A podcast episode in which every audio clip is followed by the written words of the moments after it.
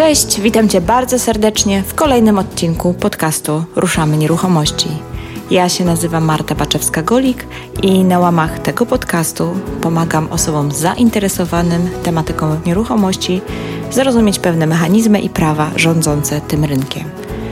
Jeżeli podobnie jak ja uważasz, że najlepiej zdobywać wiedzę od praktyków, a nie od teoretyków, to ten podcast jest dla Ciebie i mniej pewność, że wszystkie przeprowadzone tu wywiady są z ludźmi, którzy wiedzę zdobywali poprzez własne doświadczenie. Dlaczego na świecie tak wielu miliarderów wcześniej doświadczyło dużych porażek? A może powinnam odwrócić to pytanie i zadać je w ten sposób.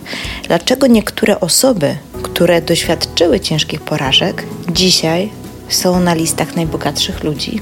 Z tymi porażkami to jest tak, że z pewnością nie są to miłe doświadczenia, nic w tym fajnego, jednak są to lekcje. Lekcje, które wyposażają nas w bardzo mocną wiedzę, odporność i taką umiejętność przewidywania. Osoby, którym udało się wyjść z tarapatów finansowych, często w kolejnych swoich przedsięwzięciach odnoszą sukcesy, ponieważ potrafiły przekuć to swoje negatywne doświadczenie w swoją taką mocną stronę biznesową. Dzisiejszym moim gościem jest Dawid Gutkowski, deweloper, flipper i właściciel dużego biura nieruchomości w Poznaniu. Swoje imperium biznesowe rozwinął od totalnego zera, a nawet milionowych długów do świetnie prosperującego biznesu deweloperskiego w zaledwie 4 lata. Ktoś może się dziwić, jak to możliwe. 4 lata to naprawdę krótki okres. Natomiast prawda jest taka, że jego dzisiejszy sukces to suma wielu doświadczeń, jakie wcześniej zdobył. Duży sukces i duża porażka. Dwa zupełnie skrajne doświadczenia dały mu wiedzę i kompetencje do tego, aby dziś budować swój biznes z wizją końca. Samo sobie mówi, że dopóki nie widzi efektu tego końcowego, to w ogóle, w ogóle nie zabiera się do pracy. Sama osobiście doświadczyłam niezbyt przyjemnej porażki biznesowej i dokładnie wiem, jak to trudno jest się podnieść e, i zrobić ten pierwszy krok. Natomiast obserwuję też ludzi wokół siebie, którzy nigdy wcześniej nie doświadczyli takich bolesnych zdarzeń, a mimo to również trudno im jest pierwszy krok zrobić. Mnie powstrzymywał brak wiary w siebie po zaliczonym bankructwie, a tych drugich często powstrzymuje strach przed tym, by nie stracić. Jeździec, który nigdy nie spadł z konia, nigdy nie będzie dobrym miejscem. Wiesz dlaczego? Bo zawsze będzie bał się upadku. Ja jeżdżę konno od dziecka i miałam kilka naprawdę bardzo poważnych kontuzji, łącznie ze złamaniem, zwichnięciem kręgu szyjnego. Jednak nigdy te upadki nie powstrzymały mnie przed ponowną jazdą, przed ponownym wejściem na konia. Natomiast mam taką znajomą, bardzo dobrą koleżankę, która ze mną kiedyś jeździła i która nigdy nie spadła z konia, ale za to zawsze, jak wsiadała na niego, to w oczach miała strach. Strach, by nie spaść. Dziś już nie jeździ, a ja może już nie tak często jak kiedyś, ale wciąż powracam do stajni, siodłam konia i jadę przed siebie. Myślę, że strach przed porażką jest większy od samej porażki, bo tak bardzo boimy się ją ponieść, że nie dajemy sobie szansy na zmianę swojego życia i w efekcie na koniec życia ponosimy naszą największą porażkę, taką życiową porażkę. Tą porażką jest stagnacja, brak rozwoju, niezadowolenie z pracy, frustracja, niezadowolenie z dochodów i tak dalej, i tak dalej.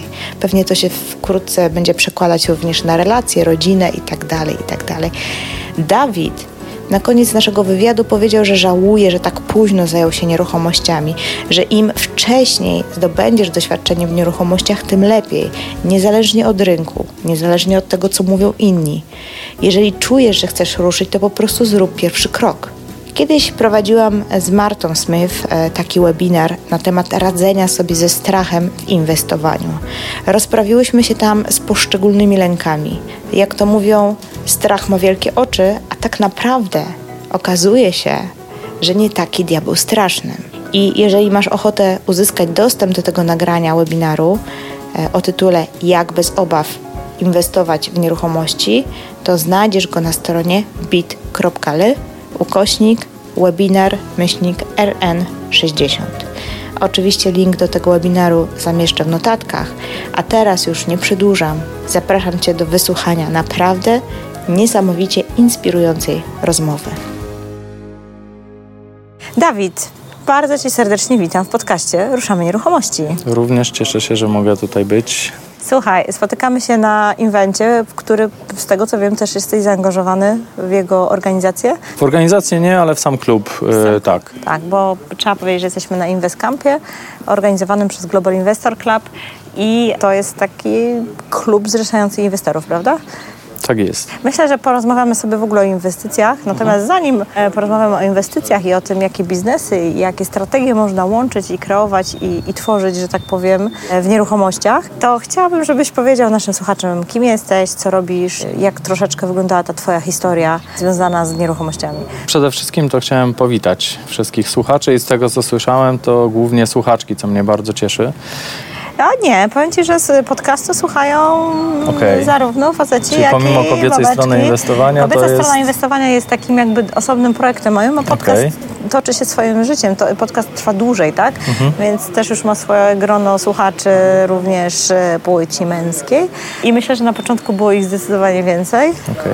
a myślę, że teraz już kobiety też dołączają do, do słuchania. Fajnie, bo myślę, że, że je- jest to taki element, gdzie generalnie to dawanie odwagi, szczególnie do inwestowania, no jest potrzebne. Poza tym generalnie no, buduje tą niezależność finansową i szczególnie, znaczy mnie kobieca strona y, jakby wbrew pozorom jest dosyć, dosyć bliska, bo mam dosyć dużo znajomych, które jednak gdzieś tam poprzez te, szczególnie po urlopach macierzyńskich, czy generalnie tych, tych przerwach w pracy, no jest na pewno trudniej jakby wbić się w ten rytm biznesowy, a, a przy inwestowaniu jest to chyba trochę prostsze tak naprawdę, aczkolwiek wymaga więcej odwagi i, i ryzyka.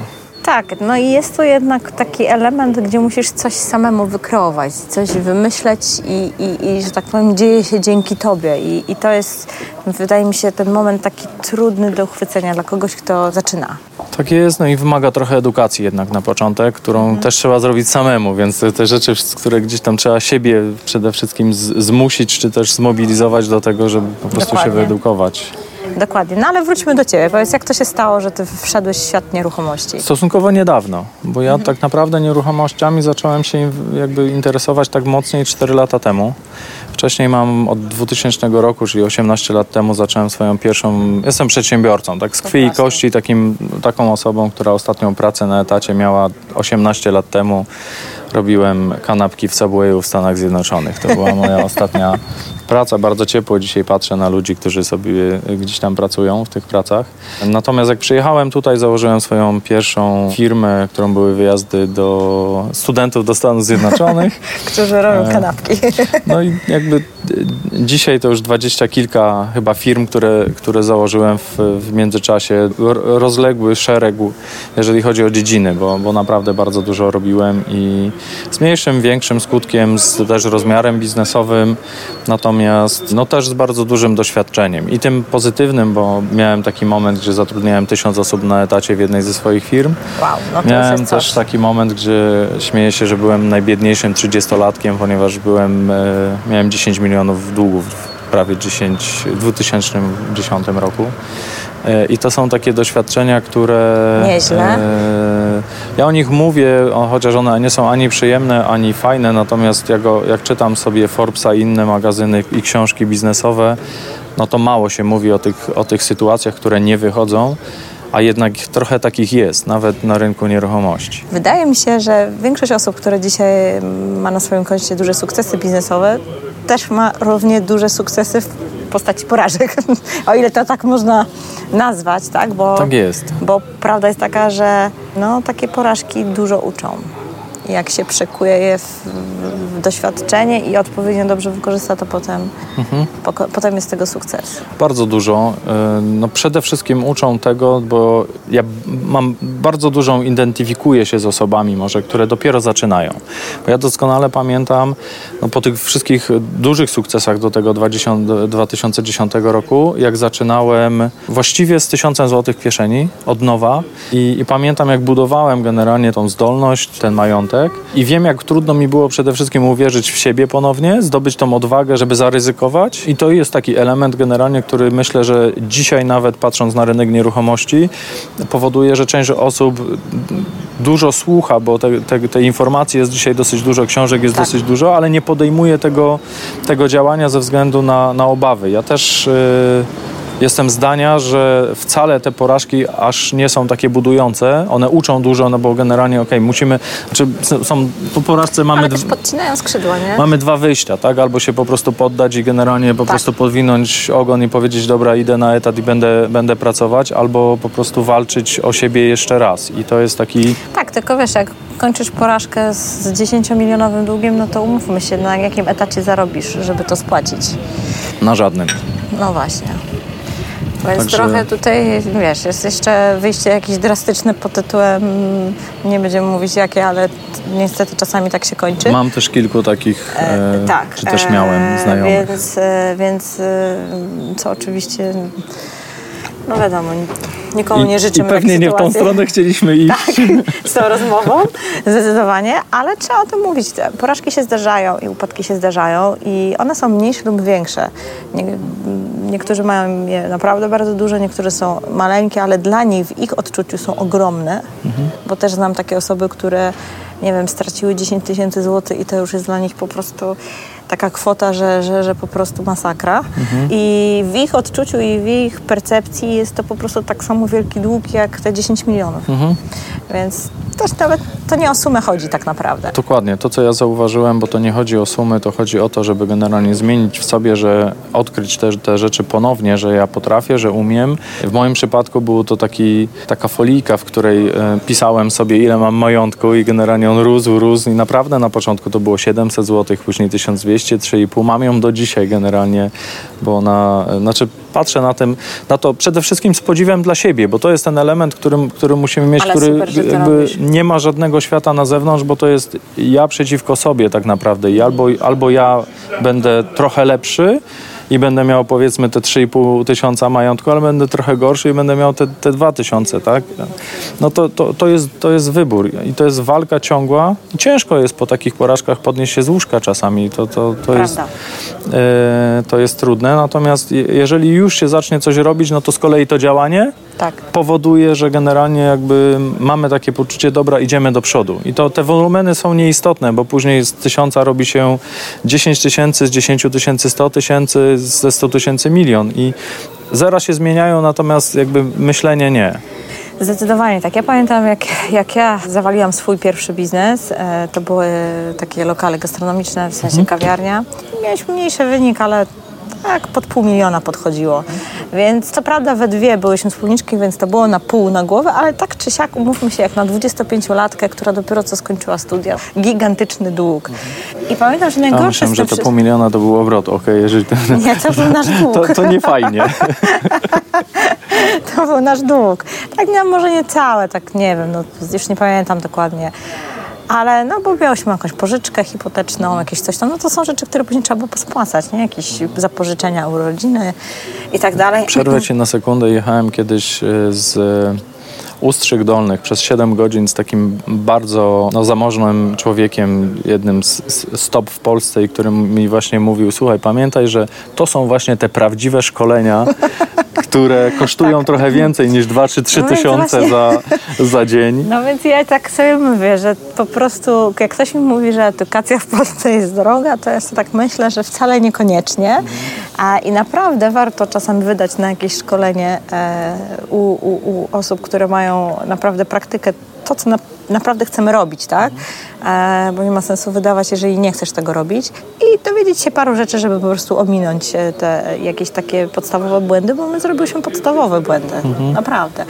I nawet się konsultowałyśmy z Mądrzejsiem, tylko oczywiście jeszcze z tych szkoleń i konsultacji trzeba jeszcze wdrażać te rzeczy, mhm. nie? to jest jakby tam kolejny etap. No ale jak się ktoś konsultuje, potem sobie nic z tym nie robi, no to potem właśnie kończy tak, jak się kończy. No w każdym razie wracając do tego odczucia, pamiętam, że naj, najdłużej mi zajęło odbudowanie wiary w siebie samą. Mhm. Że ja potrafię coś zrobić. Mhm. Nie? Pomimo, że dosyć stosunkowo szybko mi się udało spłacić te moje długi, bo wcześniej zainwestowałam w nieruchomości, udało mi się je dobrze sprzedać, pospłacać wszystko i, i tak dalej.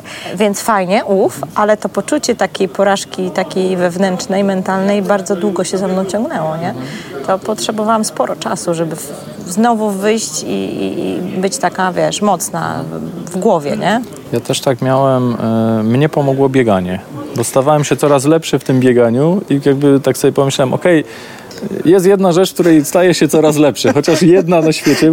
I to powiedział człowiek, który wcześniej no, no, według dużo, wielu standardów jakby odniósł sukces, tak, y, jakiś, więc y, to bieganie też, natomiast za mną też coś się, się ciągnie do dzisiaj, bo jestem bardzo, jakby na rynku nieruchomości dzisiaj, jestem bardzo zachowawczym inwestorem i to jest jedna z takich elementów, który akurat jest na plus moim zdaniem, bo, bo patrzę jednak i, i zabezpieczam się dwukrotnie przed, y, przed inwestacjami inwestycjami, jak w, szczególnie w inwestycjach deweloperskich, no to jest czas, który może się wydłużyć razy dwa, a w, w deweloperce to, to już to, to jest kwestia lat, a nie kwestia, tak jak na flipach, miesięcy, tak. bo ci ekipa czegoś tam nie zrobiła, to, no to jest zupełnie jakby inna skala, natomiast jakby podchodzenie takie, znaczy przede wszystkim nie tracić, to, to jest jakby zadanie inwestora, które staram się realizować, bo mm, no bo tego mnie nauczyło tak naprawdę to doświadczenie chyba Ale najbardziej. Ale doskonale się rozumiem, bo mam podobnie, również jestem e, dużo bardziej ostrożna. Pamiętam jak otwierałam ten pierwszy biznes, to wydawało mi się, że wszystko się uda, no bo dlaczego mm. miałoby się nie udać, nie?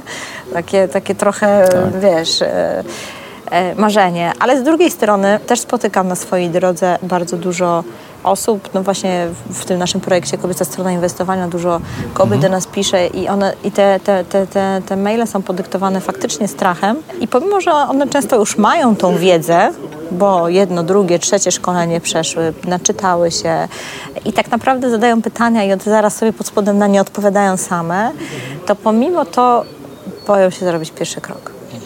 I to jest coś, jakiś taki, nie wiem, stryczek w głowie, który trzeba sobie gdzieś w końcu przestawić, bo można też zbierać wiedzę, zbierać, zbierać, zbierać i nigdy nie zrobić tego pierwszego kroku i ciągle się szykować nie? do startu.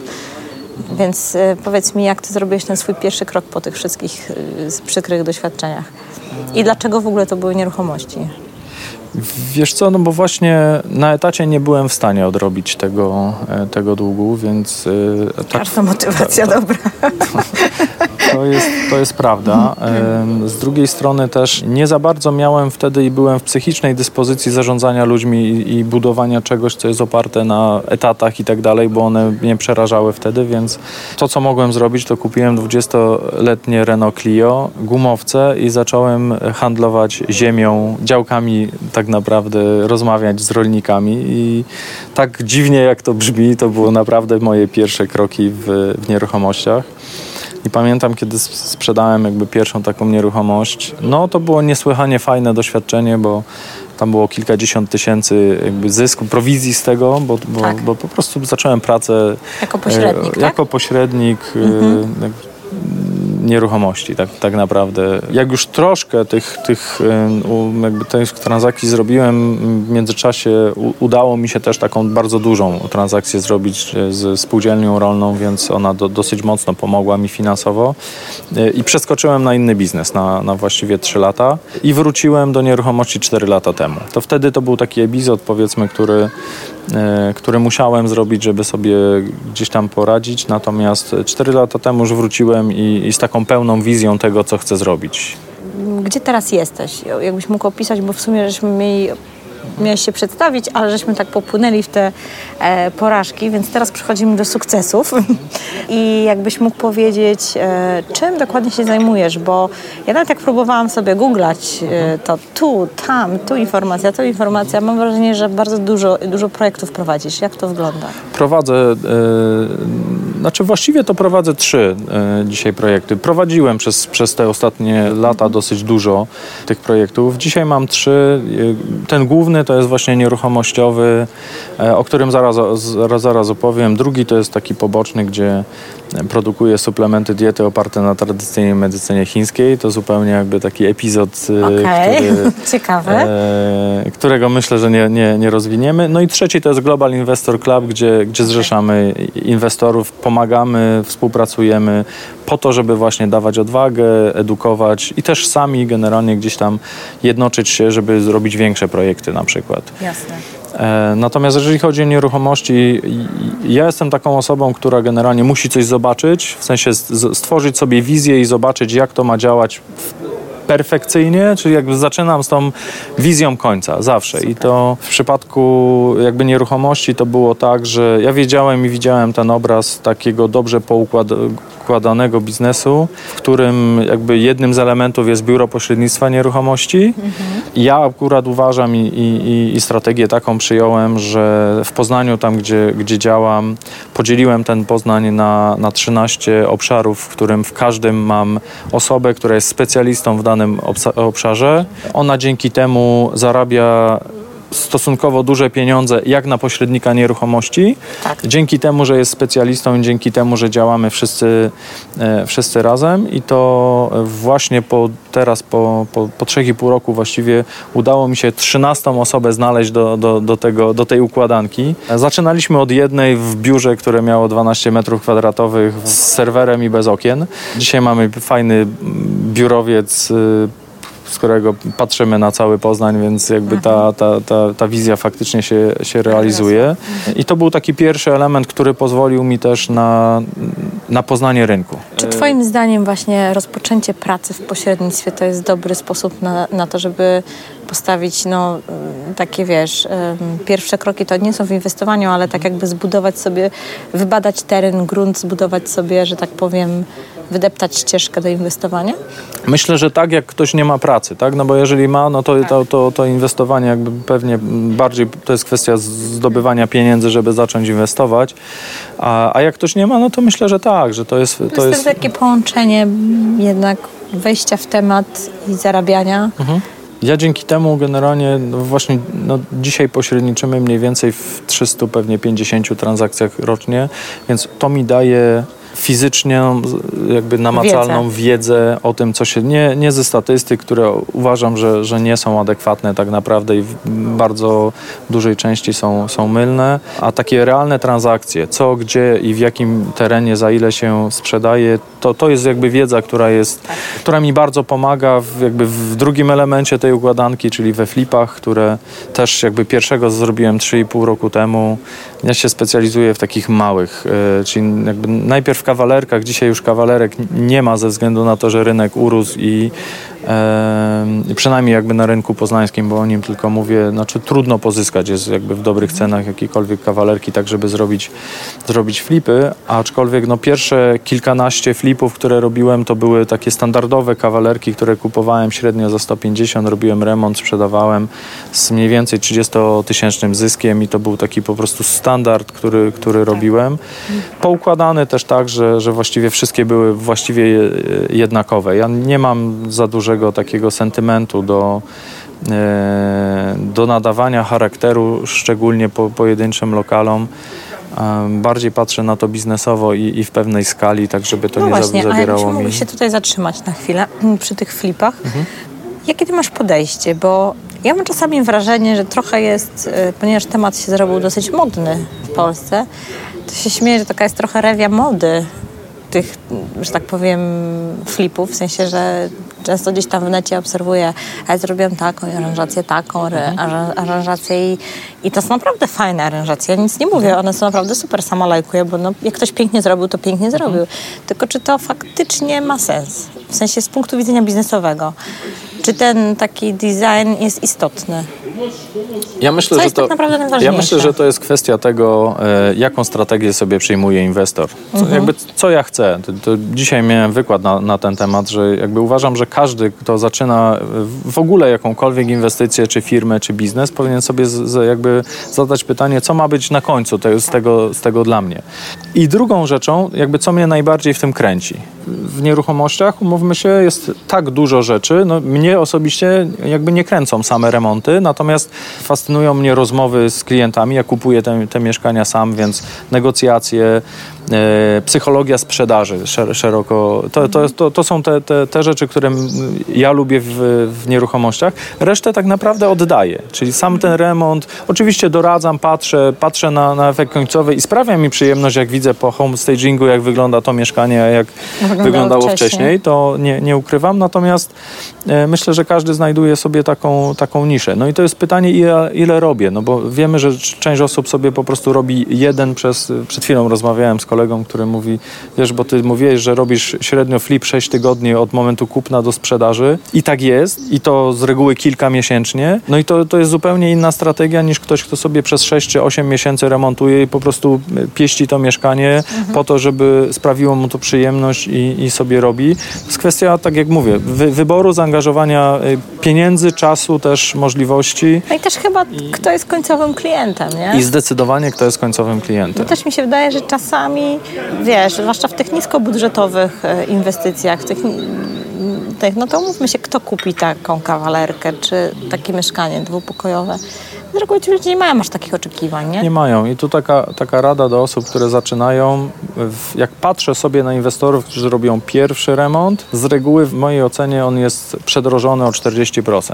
To jest taki standard. A większość tych mieszkań jednak kupują z kolei znowu inwestorzy na podnajem i te mieszkania po trzech latach one i tak będą do wyrzucenia, te meble i tak dalej, one będą zniszczone i nie ma znaczenia, czy my wydamy e, tysiąc czy trzy tysiące na kuchnię, no bo ona po trzech, po sześciu latach będzie i tak wymieniona. A z punktu widzenia jakby biznesowego, no to jest o, o dwa tysiące mniej, mniej zysku, tak? To musi być standard, który wytrzyma, jest porządny, natomiast niekoniecznie już musi być taki super ładny, aczkolwiek podkreślam to, ja mam jakby obraz swój na rynku poznańskim, pewnie w Gdańsku, Sopocie czy w Warszawie, Będzie gdzie jednak te, te mieszkania jakby tak. i za metr są wyżej. I jest ta klientela taka bardziej turystyczna też już, Kraków bardziej pewnie, no to pewnie tam też bym się odważył na, na dużo droższe remonty po to, żeby, żeby uzyskać lepsze ceny, natomiast w Poznaniu rynku turystycznego tak naprawdę nie ma, więc to A jakby jak nie ma oceniasz sensu. rynek? Bo dużo, to tutaj jak jesteśmy dzisiaj na tej konferencji w tym pięknym pałacu, dużo rozmawiam z ludźmi i, i gdzieś tam raz czy drugi słyszałam, że no już troszkę jest za późno na flipy, bo jednak rynek jest taki szybki, a jest e, no, bardzo dużo też e, ludzi zaczęło flipować. W ogóle zrobiła się moda na flipowanie, tak? Mhm. Więc e, to przychodzą takie fale również tutaj i w nieruchomościach i w inwestowaniu, że jest czasem moda na to, czasem na tamto.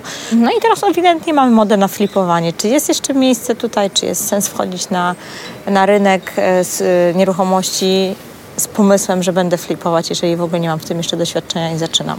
Pamiętam, jak otwierałem biuro nieruchomości, jeden z znajomych mówi, stary, ale ty wiesz, że w Poznaniu jest 583 biura, zarejestrowane biura nieruchomości. Wiedziałem, wiedziałem, tak? Tylko to nie ma znaczenia, jeżeli jakby moją wizją jest, by, było wtedy dostać się do pierwszej dziesiątki, jakby dzisiaj już tam jesteśmy. I nie przeszkadzało nam to, że generalnie w międzyczasie jest, jakby mm, są biura, które mają po 30 lat doświadczenia, my mamy 3, tak? Jakby, czy też są obecne na, tak. na tym rynku nieruchomości. To jest kwestia tylko tego, jak mocno jakby wierzysz w tą, w tą wizję i ile pracy poświęcisz, żeby to fizycznie zrealizować. Podobnie było zresztą z flipami, jak ja zaczynałem. Ze względu na to, że nie miałem dużych wtedy środków i odwagi, no to ja się skoncentrowałem na kawalerkach, bo, bo to było 150 tysięcy, remont tak. powiedzmy tam 20, więc 170 tysięcy. No jest to relatywnie najmniejsza kwota, za którą można coś zrobić w Poznaniu. Żadnych dużych mieszkań i tak dalej. Też wiedziałem, że te kawalerki po prostu szybko się sprzedadzą. No i pomimo tego, że już wtedy tak naprawdę te 3 lata temu jakby ludzie mówili, że no kawalerki to, to jest niemożliwe, żeby znaleźć na flipa, zrobiłem ich kilkadziesiąt w tym, w tym czasie. Oczywiście jakby dzisiaj już za 150 nie kupuję, bo pewnie te ceny są bliżej 185, może 190 i trochę się przestało to opłacać, więc przeskoczyłem na trochę droższe mieszkania i jest tak, że dużo łatwiej było te 2,5 roku temu niż, niż dzisiaj, aczkolwiek nikogo bym od tego nie, nie, nie odsyłał, że, że nie ma dzisiaj już miejsca na, na flipy. Natomiast jest trudniej. Rynek jest na pewno dużo bardziej nasycony, dużo więcej inwestorów weszło, niedoświadczonych, więc kupują dużo droższe mieszkania, co powoduje, że na rynku jakby nawet doświadczonym inwestorom no jest, jest drożej pozyskać, e, pozyskać te mieszkania i tych strategii, szczególnie dla kogoś, kto generalnie robi kilka w ciągu miesiąca, no, no jakby ten zasób nowych nieruchomości, które jakby pod remonty, no jakby trzeba, jakby jest to je- jeden z elementów, którym, nad którym ja dzisiaj dosyć dużo pracuję, tak od strony strategii, jak, jak pozyskiwać, żeby mieć ciągłość, tak? Bo jeżeli ktoś robi jeden na pół roku, to, to na pewno znajdzie. Zaraz pewnie pe pytanie padnie, jakby, jak jest najłatwiej znaleźć. Łatwiej jest rozmawiać z ludźmi. To jest najtrudniejsze od strony przezwyciężenia. Taki door to door jest y, najbardziej nielubiany, najbardziej niechciany, ale najbardziej efektywny i tak jest. I to jest kwestia tego, czy ja chcę tego na, tak, na, na tyle, czy jednak będę się wstydził, żeby zapukać do kogoś i powiedzieć, chciałbym kupić pani i pana mieszkanie albo dom. To jest ten Czyli element, po prostu który... chodzicie po ludziach? Nie, nie.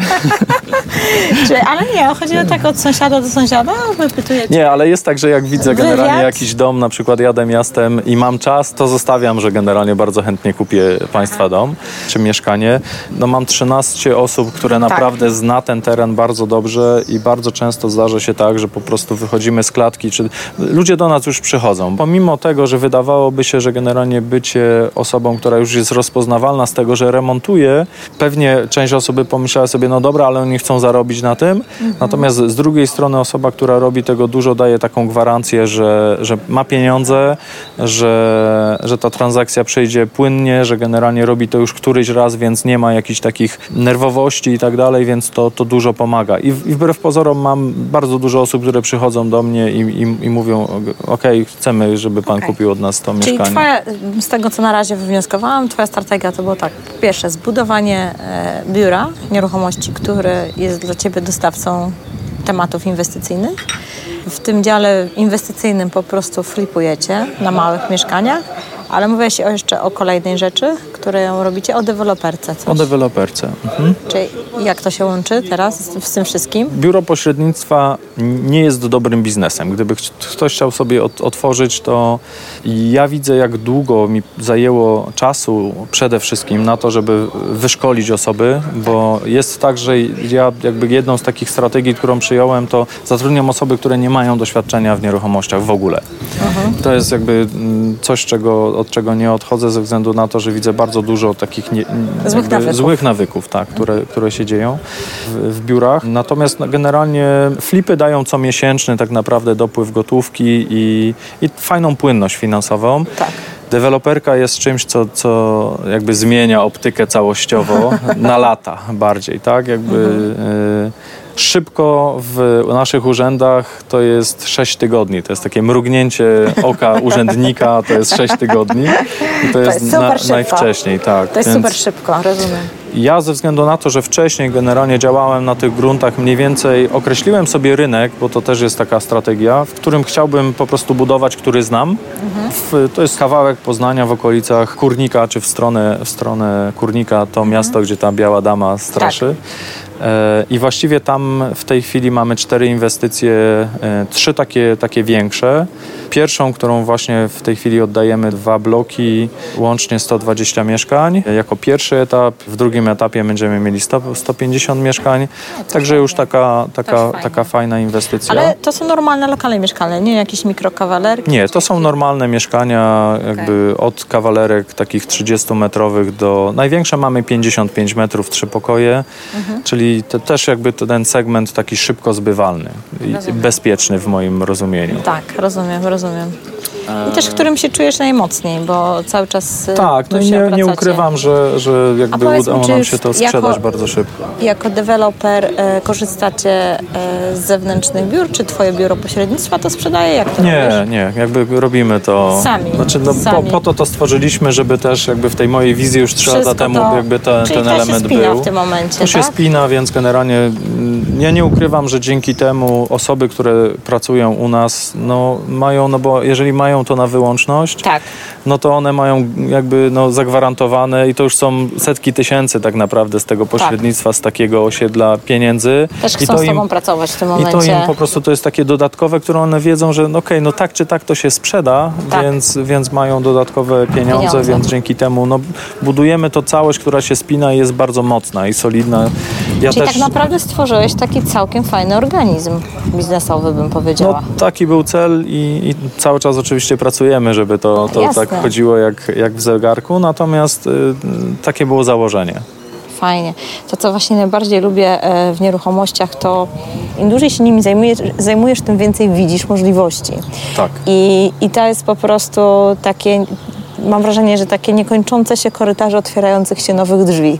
I za tymi drzwiami znowu jest coś nowego. To, to, to, samo chciałem, to samo chciałem powiedzieć, bo nieruchomości wydawałoby się, że Tak. a jest prosto, są nieruchomości. No, no nie, bo ja w ogóle nie, nie tykam jeszcze wynajmów, które są w ogóle całym odrębnym e, Tematem. tematem. Natomiast w samym, w samym budowaniu, no wczoraj miałem fantastyczną okazję, ponieważ ja w tym roku, jak dobrze pójdzie, to oddam 50 mieszkań, w przyszłym może 70 z, na, na rynku deweloperskim, ewentualnie 100, a wczoraj mieliśmy pana, który oddaje 1000 w ciągu roku e, i miałem okazję jakby też po- poprowadzić z nim z wywiad, no i to jest jakby absolutnie nie, niesamowite, że, że, że sobie można porozmawiać z taką osobą i tak rozmawialiśmy o prefabrykacji, która dzisiaj się dzieje, czyli no, budowę z gotowych elementów tak głowę. naprawdę. No właśnie, Z, ciekawy temat. em, Ciekawy, a też tak akurat zbieg okoliczności, że trzy dni temu rozmawiałem z jednym z dużych deweloperów w Poznaniu, który właściwie tylko z tych fe- prefabrykatów to, to robi, obniżając koszty i tak dalej. Jeszcze nie jest to przez klienta tak fajnie akceptowane, no bo się kojarzy z wielką płytą. Ja jeszcze nie mam jakby Zdania? zdania na, na ten temat. Na, na pewno jest to tańsze, szybsze, czy lepsze, nie wiem. Ale wiesz co, Nie ja, zapoznałem się ja powiem Ci szczerze, troszkę badałam temat i na, na pewno to jest kolejny temat do mojego podcastu, bo też mamy w Trójmieście taką dosyć fajną, prężną firmę, która mocno weszła w budownictwo modułowe i mam też znajomego, który w takim domu mieszka. Specjalnie tam pojechałam zbadać ten dom, jak to wygląda. Powiem Ci tak, myślę, że to jak ktoś czyta, to sobie myśli, że coś tam, ale jak zobaczy, to już nie ma różnicy. Mhm. Bo to naprawdę, to są naprawdę fajne, nowoczesne, super domy, bardzo ekonomiczne, one mają naprawdę Tak, dobre tak, parametry. parametry mają świetne. Utrzymanie tego jest dosyć niskie i myślę, że to będzie przekonywać, Z nie? punktu widzenia dewelopera, jeżeli, jeżeli on, czyli ten producent tych prefabrykatów, mówi mi, że taki blok czterokondygnacyjny on jest w stanie po, postawić w trzy tygodnie z gotowymi już e, elementami ocieplone i tak dalej, i tak dalej, z gotowymi elementami, w, e, jeżeli chodzi o instalacje wodne i elektryczne, 40% taniej niż tradycyjne.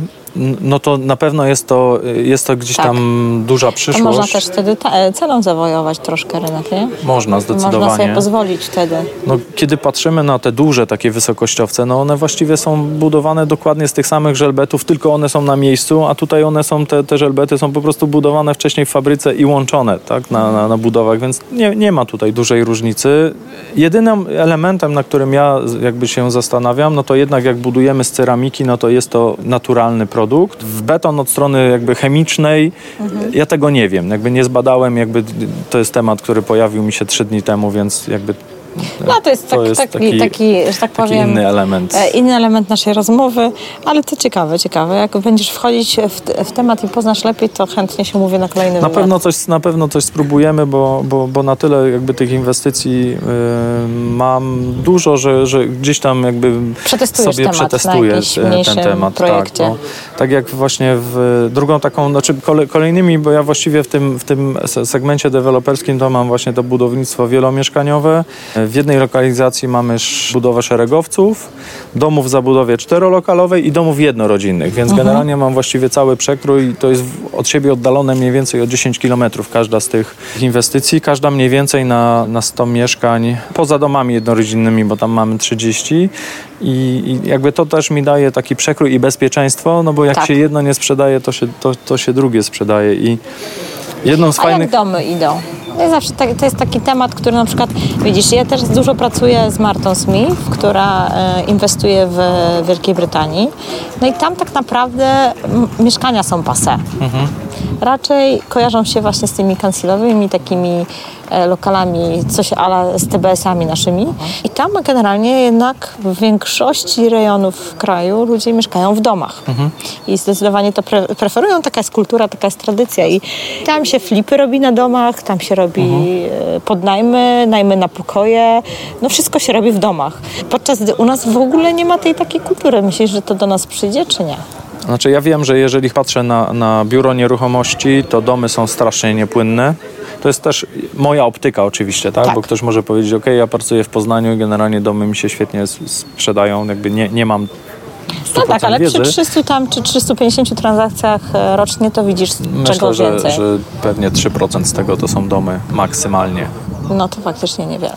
Na, na, natomiast jeżeli chodzi o, o, o budowę tych domów, które, które my robimy, no to, to jest taka sytuacja, że ja mam te, te, te trzy y, inwestycje większe i o ile na przykład na flipach mam 10 ekip remontowych, jedna nie daje rady, to wymieniam i tak dalej, to jeżeli chodzi o deweloperkę, mam jedną świetną i żeby jej nie utracić, to, to właśnie kupiliśmy te działki po to, żeby oni przez pół roku mieli zajęcie, żebym ich nie stracił, patrząc na rozpoczęcie jakby kolejnej inwestycji. To jest, y, to jest jakby zupełnie trochę, trochę odwrócenie jakby do, do, do góry nogami strategii biznesowej, aczkolwiek działające. Do, do tej pory udaje nam się to sprzedawać. Co prawda te domy to są 100-metrowe takie domy z, z działeczką mniej więcej 650 Wiesz, metrów. a na przykład widzę, ja obserwuję w fajne. którym mieście, że z kolei takie tanie domy, takie właśnie do 100 metrów, położone gdzieś na obrzeżach Gdańska, ale blisko, e, bardzo dobrze się sprzedają. Takie osiedle szeregów, różnego rodzaju jakichś bliźniaków i innych rzeczy, e, no bo one są sprzedawane w cenie mieszkań. Tak. I, I one tak naprawdę no, stanowią jakąś tam alternatywę dla rodzin, nie? Ja miałem okazję... Ale mam wrażenie, że tylko ten segment tanich domów schodzi, nie? Ja, no, ja obserwowałem kryzys 2008. Dosyć, e, dosyć też generalnie. doświadczyłam go. Dokładnie. I ja zauważyłem, że wtedy na przykład na tym rynku generalnie, na którym ja dzisiaj jestem, kredyty do 1100 zł były ok. I w tym kryzysie, kiedy większość deweloperów miała problem, mam takiego znajomego, który zrobił swój największy sukces, ponieważ zaczął budować domki 54-metrowe bliźniaki i sprzedawał je w takich cenach, że generalnie po prostu on zrobił, no, zaczął swój biznes i zrobił najlepszy biznes wtedy, bo on miał ratę kredytową na poziomie 1050, 1350 raty kredytowej już było za dużo Rozumiem. ta granica między tym, że mnie stać, a już mnie nie stać, dla jakby szerokiej, bo nie mówimy tutaj o luksusowych domach i Tak, tak, dalej. tak, tak. Mówimy o generalnie Przeciętnej e, przeciętnym ko Kowalskim, który ma e, jakąś pracę, żona pewnie też i i jest to maksymalnie tam kilka tysięcy złotych, no to jednak to ma duże znaczenie, żeby ten budżet domowy się spinał i to 300 złotych może dla kogoś się wydawać śmieszne, szczególnie dla inwestorów miesięcznie, Tak. ale to jest bardzo dużo z punktu widzenia kredytu na 20 lat podejmowanego przez osoby, które pracują na etatach w normalnych, powiedzmy tam za 2,5-3 tysiące, nie? Tak, zdecydowanie. Powiedz mi, jak zaczynałeś, to miałeś tą układankę w głowie od razu tak poukładaną? Tak. Ja generalnie tak podchodzę, że całe życie zresztą mam tak, że jak buduję sobie coś, to, to widzę generalnie ten efekt końcowy. I do, do momentu, kiedy go nie zobaczę, to, to nie zaczynam, bo nie wiem, jak to zrobić. A tak jak mam, to wiem, że nie idę na kompromisy i ja mam tak, że nie wychodzę z domu, jak nie mam planu dnia, bo wiem, że ten dzień będzie nieefektywny na przykład. Więc to, to jest taka rzecz, którą sobie wypracowałem. Rozumiem. Czyli po prostu to jest jeszcze jakiś element tej układanki, do której, którego jeszcze teraz nie ma, do którego dążysz? Ostatnim elementem jest tak naprawdę w momencie, kiedy ten kapitał będzie duży, no to będą jakieś wynajmy pewnie, natomiast to jest taki... Czyli, że część e, mieszkań będziecie zostawiać. Tak, że część mieszkań sobie, Mhm. sobie zostawiamy. Taki już jest plan, żeby na, na każdym osiedlu zostawić sobie jeden blok po, pod wynajem, żeby jakby na, na koniec każdej inwestycji mieć po prostu taki stały wynajem, ten dochód e, całkowicie Fajnie. pasywny co, co miesięczny, bo to Podoba daje takie bezpieczeństwo. Podoba mi się bardzo, e, bo też często to powtarzamy właśnie z Martą gdzieś tam na naszych webinarach, że dobrze jest łączyć różne strategie inwestycyjne, bo jedno drugie może fajnie napędzać, jedno z drugim się fajnie łączy i wspiera kolejną, kolejne y, działanie. I nawet tak jak mówisz, że biuro w tym wszystkim jest z punktu widzenia biznesowego tym takim najsłabszym elementem, Domyślam się, że pewnie to chodzi przez y, niestały cash flow i, i tak dalej, czy, czy, czy, czy z innego punktu widzenia, czy Przez to, że, że opłacalność tego biura, znaczy generalnie gdybym ja nie miał doświadczenia w poprzednich sześciu czy siedmiu firmach, gdzie ja tak naprawdę zawsze tworzyłem zespoły handlowe,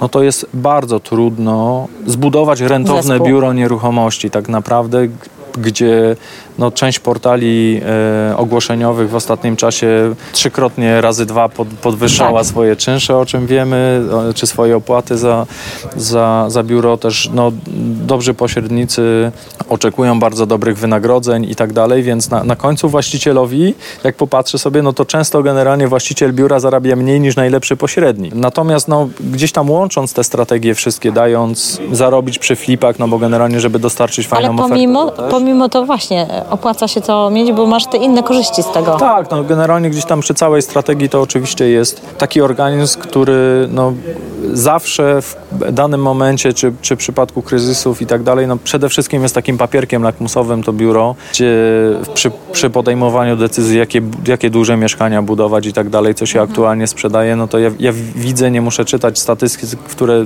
średnio wierzę, tak jak już mówiłem wcześniej, takich ogólnych, tak, analityków i, i tak dalej. Czyli to jest tak naprawdę twój dostawca wiedzy o rynku twoim lokalnym. Tak, najczęściej, no bo to często, często jakby ktoś się dowiaduje, że ja, ja jakby działam w nieruchomościach, to pyta mi się, no dobra, w- taksówce czy, czy generalnie gdzieś tam w luźnej rozmowie, która część Poznania jest najlepsza? A wiemy doskonale, że generalnie to tak naprawdę ulica do ulicy, czy, czy na, w przypadku Piotrowskiej w Łodzi, to nawet część tej ulicy może być zupełnie jakby inne Niefajna. ceny i zupełnie innym Niefajna, tak. elementem biznesowym. Także no wszystko, ja zawsze mówię tak, że no teoretycznie znam się na samochodach, nigdy nie udało mi się zarobić na samochodzie, więc ja się znam na nieruchomościach, zarabiam Tak. na nieruchomościach. E, No i to jest ta specyfikacja tak naprawdę generalnie gdzieś tam, gdzie ta wiedza procentuje. I powiedz mi, ile, czasu ci zajęło zbudowanie tego wszystkiego? Cztery lata mówisz? 3,5. Naprawdę?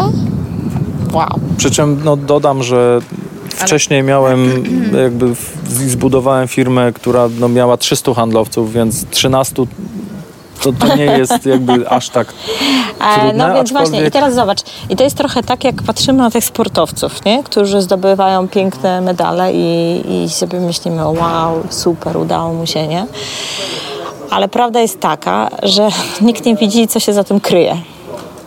I teoretycznie twój sukces w tych konkretnych firmach faktycznie trwało, teoretycznie praktycznie trwało to tam około czterech lat, to prawdopodobnie jest wynikiem wszystkich twoich doświadczeń, które miałeś wcześniej. Zdecydowanie. No to, to, to, to zawsze jest generalnie to, jakby jak rozmawiamy z, z, z ludźmi, którzy osiągają sukces, oni często mówią, słuchaj, w ostatnim roku podwoiłem cały swój majątek.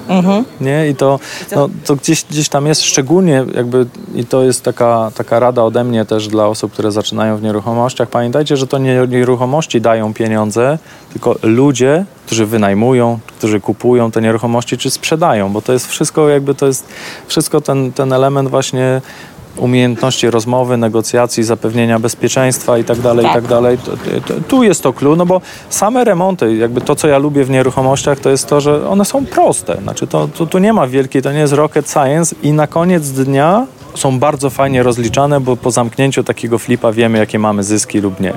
W suplementach, które produkuję, jak na rok wcześniej muszę na przykład złożyć ekstrakcję, zamówić butelki skądś tam i tak dalej, kupić jakieś matryce i to, to się rozbija na, czasami na 3 czy 4 lata i to jest zupełnie jakby inny, Inny biznes. inny biznes. A, a tutaj no, jakby flipy są proste. Deweloperka jest no, wiadomo wydłużona w czasie, aczkolwiek też policzalna dosyć, dosyć łatwo. I Jasne.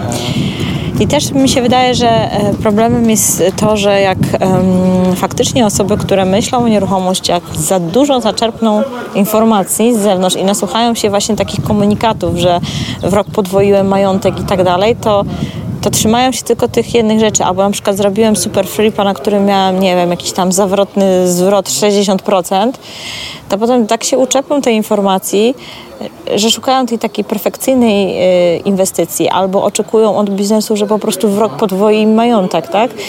A za tym wszystkim zawsze jest drugie dno. Kryje się jakaś ścieżka, którą oso- ta osoba wcześniej przeszła, doświadczenie, które zdobyła i dzięki temu, że to się tam wcześniej wydarzyło, dzisiaj on podwaja majątek w ciągu roku.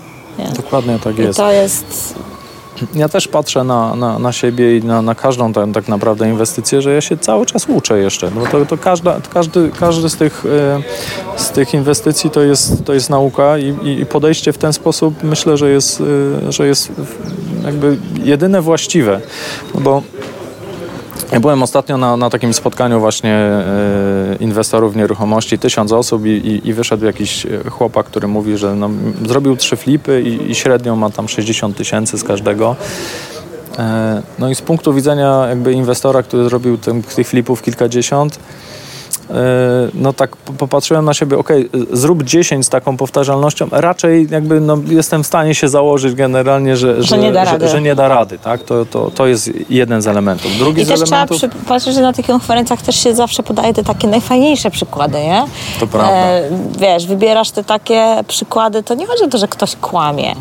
I one często są prawdziwe, tylko że to są po prostu te perełki w całym portfelu tych różnych innych e, e, flipów czy innych tam tam e, inwestycji i to też trzeba wziąć na to poprawkę e, i o tym pamiętać.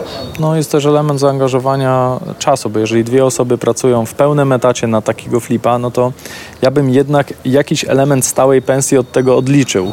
Tak, tak. patrząc na, na, na, no, na, na element biznesowy, no bo ten czas jest jednak zaangażowany. E, ja mam osobę, która zajmuje się tym całkowicie, także jakby mi powiedzmy jeden flip zajmuje średnio 6 godzin, mhm. więc to, e, to, to, to, też jest jakby wliczone też te, w te moje zyski, no i one jakby proporcjonalnie są mniejsze, ale dzięki skali e, tak. no, no, nie da się zbudować skali, żeby, żeby gdzieś tam nie, nie, obniżać generalnie tych zysków, ale z drugiej strony no możemy siedzieć tutaj i pić kawę, a ja nie siedzę gdzieś tam robiąc jakieś tak, jasne, tak. remonty. Okej, okay, słuchaj, wielkie dzięki za tę rozmowę. Również dziękuję. E, I za ten przyjemny klimat, który mamy. Siedzieliśmy na słoneczku, teraz już trochę się chłodniej zrobiło. Zasz, zaszło już, nie, nie tak, musimy dla tych się, osób, się które słuchają nas tylko w audio. Mam, mam jedną puentę, jeżeli o, mogę jeszcze, dobra, słuchajcie. Dobra, tak jak mówiłem wcześniej, ja w 2000, 2000 roku zacząłem swoje przedsięwzięcia e, różne i żałuję jednej rzeczy, że tak późno zacząłem w nieruchomościach. E, niezależnie, że dzisiaj jest taki rynek, jaki jest, to mnie osobiście nie udało się stracić na nieruchomościach jeszcze. Udało mi się zarobić mało, natomiast y, jak popatrzycie na to jak, jako swoją decyzję dziesięcioletnią powiedzmy, to zaczynanie teraz na górce na pewno Was czegoś y, nauczy, a jak przyjdzie kryzys, no to to będzie ten element, gdzie ci doświadczeni, czyli ci, którzy trochę się nauczą już, no to będą tak naprawdę, y, no to będzie dla nich żniwo. To będzie ich Eldorado. E, I, I, tak jak rozmawiam trochę z doświadczonymi inwestorami, to wszyscy już czekają na to, mhm. bo, bo wiedzą, że no to wykruszy po prostu tych słabszych, tych mniej, mniej doświadczonych, więc jakby im szybciej to doświadczenie jakiekolwiek znajdziemy, tym, tym lepiej, także im szybciej, tym lepiej. Dokładnie, że jak zbierzesz to doświadczenie teraz, to faktycznie w tym kryzysie, wow, no. dobra puenta. I mam takie powiedzenie, jak nie teraz, to kiedy? Jak nie teraz, to kiedy? Zdecydowanie e, nie ma co patrzeć, że kiedyś było tak. Dziś jest dziś, warunki są jakie są i trzeba funkcjonować i reagować na, na rynek taki, jaki jest i na nim się uczyć. I tyle. A co będzie, to zobaczymy to zobaczymy. Jak zbuduje się te umiejętności, to później nie ma znaczenia, jaki jest rynek, bo, bo i tak ludzie przyjdą no do Na każdym nas, rynku jest jakaś nisza, w którą można e, inwestować i znaleźć i się na niej odnaleźć, także to bez dwóch zdań. Świetnie, dzięki za rozmowę. Dziękuję również. Mam nadzieję, że było dużo inspiracji. Dla tych wszystkich osób, które e, słuchają nas na audio, to tylko powiemy, że siedzimy na dziedzińcu pięknego zamku w Półtusku i dlatego może trochę słychać wiatr i, e, i trzepotanie ale różnych chorągiewek. Ale za to jest bardzo przyjemnie, także e, mam nadzieję, że ten wiatr aż tak bardzo Wam nie będzie przeszkadzał. Okej, okay, dzięki wielkie i jesteśmy, że tak powiem, w kontakcie cały czas. Do zobaczenia. A jak się pojawią nowe tematy inwestycyjne, to mam nadzieję, że jeszcze będziesz gościem podcastu Ruszam Nieruchomości. Będzie mi bardzo miło. Super, fajnie. Jest to jedna z najbardziej inspirujących rozmów, jakie do tej pory nagrałam. Taka klasyka gatunku, od zera do milionera. Często słyszę na tych amerykańskich szkoleniach marketingowych, że właśnie tak należy opowiadać historię. No i muszę przyznać, że faktycznie takie historie są naprawdę mega mocne. Mam nadzieję, że historia i doświadczenia Dawida dodadzą Ci więcej wiary w to, że faktycznie sukces w nieruchomościach i to na wielką skalę jest możliwy tutaj w Polsce w stosunkowo krótkim czasie. Zachęcam Cię do podjęcia działania i zdobywania doświadczenia na rynku nieruchomości. Jeżeli wciąż czujesz, że różne obawy, lęki przeszkadzają Ci w Twojej głowie i nie pomagają w podjęciu decyzji zrobienia tego pierwszego kroku, to koniecznie sięgnij po nasz webinar, uzyskaj dostęp.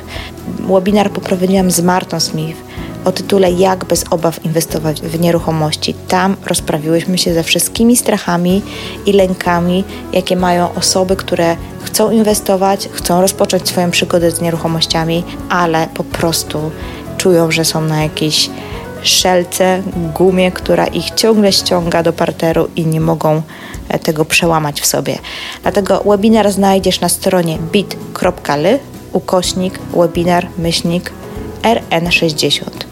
Link oczywiście zamieszczę w notatkach, więc nawet jak go nie masz jak zapisać w tej chwili, bo jedziesz na przykład autem i słuchasz tego podcastu, to, to zerknij na stronę www.ruszamynieruchomości.pl i tam najnowszy odcinek lub odcinek numer 60. Pod tym odcinkiem znajdziesz link również do tego webinaru. A tymczasem wielkie dzięki za to, że słuchasz podcastu Ruszamy Nieruchomości i jeżeli ten wywiad uważasz za wartościowy, Podziel się proszę nim ze swoimi znajomymi. Zostaw mi miły komentarz na blogu, na Facebooku czy też w serwisie iTunes. Wielkie dzięki i do usłyszenia niebawem.